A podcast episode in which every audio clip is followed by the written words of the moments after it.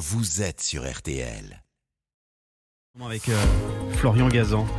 Alors que ce week-end se déroule la mythique course euh, cycliste Paris-Roubaix, vous allez nous expliquer, Florian, pourquoi une éruption volcanique est à l'origine de l'invention du vélo. Ah oui, Jérôme dit comme ça, évidemment, Oui, ça a l'air- improbable. évident. hein. Et, et pourtant, et pourtant, c'est le cas. hein. Tout a commencé le 5 avril 1815 sur l'île de Sumbawa, en Indonésie, quand le volcan Tambora, qu'on connaît bien, entre en éruption. Ça se passe à des milliers de kilomètres de chez nous, mais cela va avoir des conséquences dramatiques pour la Terre entière. À ce point, Ouais, parce que l'éruption du Tambora est considérée comme la deuxième plus violente de l'histoire, 8 fois supérieure à celle du Vésuve et 10 000 fois plus puissante que l'explosion nucléaire d'Hiroshima.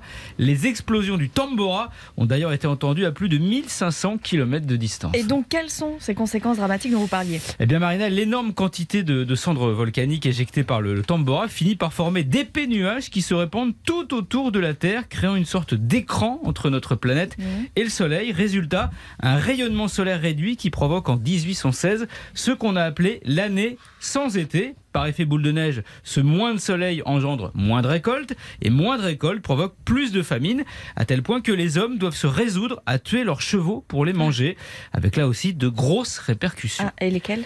Bah, à l'époque, le cheval, hein, c'est l'outil de travail et de transport. C'est pour cela qu'en 1817, pour pallier ce manque de chevaux, le baron allemand Karl Friedrich Dreiss a l'idée de créer une machine pour se déplacer, la Laufsmaschine. C'est une monture en bois avec une roue avant, une roue arrière et une selle qu'il fait avancer en posant les pieds au sol. Et quand il a suffisamment de vitesse, il l'élève et reste alors en équilibre sur ses deux roues.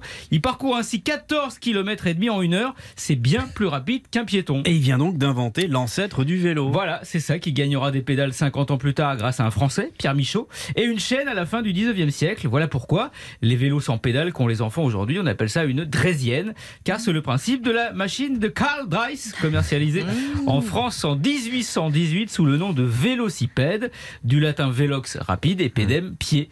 Et les Français prennent de plus en plus le leur de pied en pédalant, puisque nous sommes aujourd'hui le cinquième pays au monde où l'on utilise plus de vélos selon Google Maps.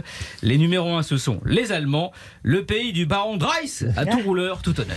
Quand on partait de bon matin, quand on partait sur les chemins. Merci beaucoup, Florian. Merci, Martial.